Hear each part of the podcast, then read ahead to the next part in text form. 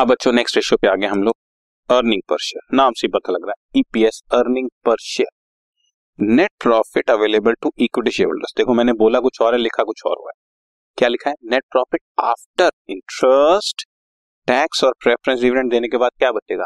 Net profit available to equity shareholders divided by number of equity share is earning per share. हम कितना पर share कमा रहे हैं सबको देने के बाद, मान लो हमारे पास बचा 1 करोड़ और हमारे नंबर ऑफ शेयर्स हैं 1 लाख। आपके पास कितने शेयर है इससे बात है मतलब नहीं है। 1 करोड़ हम कमा रहे हैं और 1 लाख हमारे नंबर ऑफ शेयर्स हैं, इसका मतलब 100 रुपए पर शेयर इस साल हमने कमाकर शेयर होल्डर्स के लिए रख दिया है। बांटे हो सकता है 5 रुपए, 10 रुपए, 20 रुपए या बांटे बिल्कुल ना, लेकिन कमाकर इस बार 100 रुपए पर शेयर रखते हैं। बहुत इंपॉर्टेंट रेशियो है बट कैलकुलेशन में आपको बहुत सिंपल लगेगी।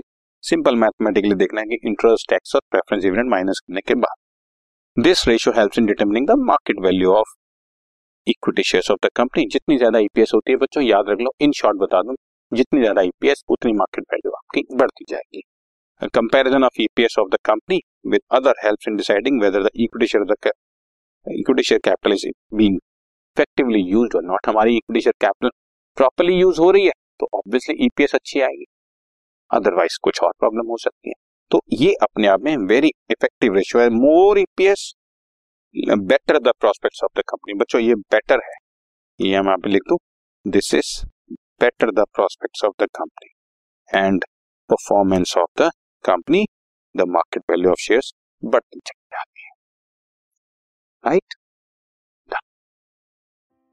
This podcast is brought to you by Hubhopper and Shiksha Abhiyan. अगर आपको ये पॉडकास्ट पसंद आया तो प्लीज़ लाइक, शेयर और सब्सक्राइब करें और वीडियो क्लासेस के लिए शिक्षा अभियान के यूट्यूब चैनल पर जाएं।